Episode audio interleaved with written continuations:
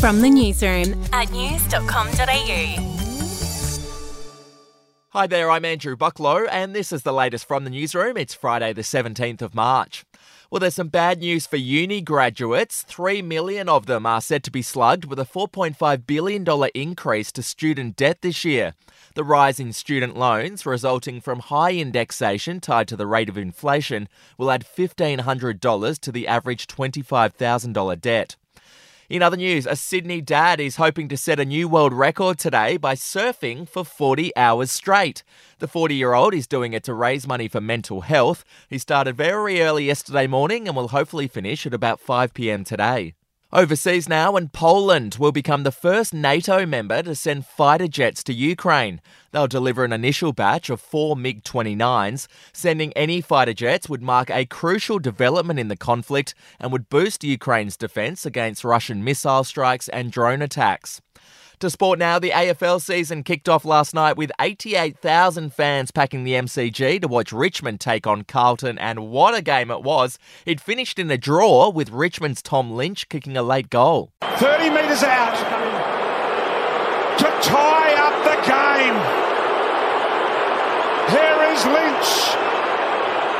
Got it. Scores a level. Scores a level. We've got about 17 seconds left. How about that? We'll be back in just a moment.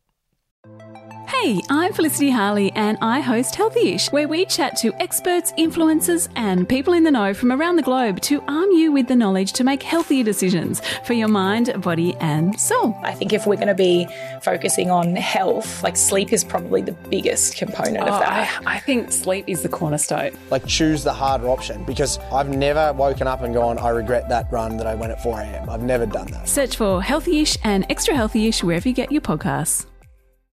To celebrity news. Well, remember how miserable Ben Affleck looked at the Grammy Awards this year? Well, the actor has now explained himself. He said that he was nervous that the host, Trevor Noah, was going to feature him and Jennifer Lopez in a sketch.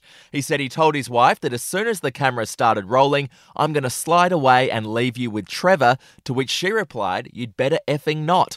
And finally, in royal news, Princess Diana's brother has hit back after Donald Trump claimed that Diana used to kiss his ass.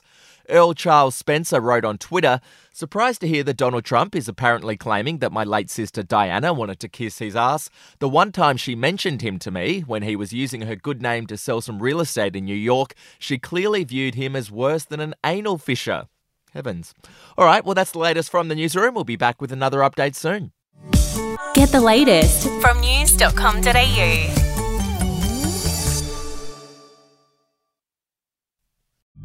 The podcast Faith on Trial looks into Hillsong, both in Australia and the US, and takes both the listener and hosts on unexpected twists and turns in the story of Brian Houston and the Singing Preachers. There are two incidents involving Pastor Brian. The Australian journalists uncovered a litany of alleged criminal behavior in the megachurch. Financial gifts were being given to the leaders of the church. Listen to Faith on Trial Hillsong ad free on Crimex Plus on Apple Podcasts today or wherever you get your podcasts.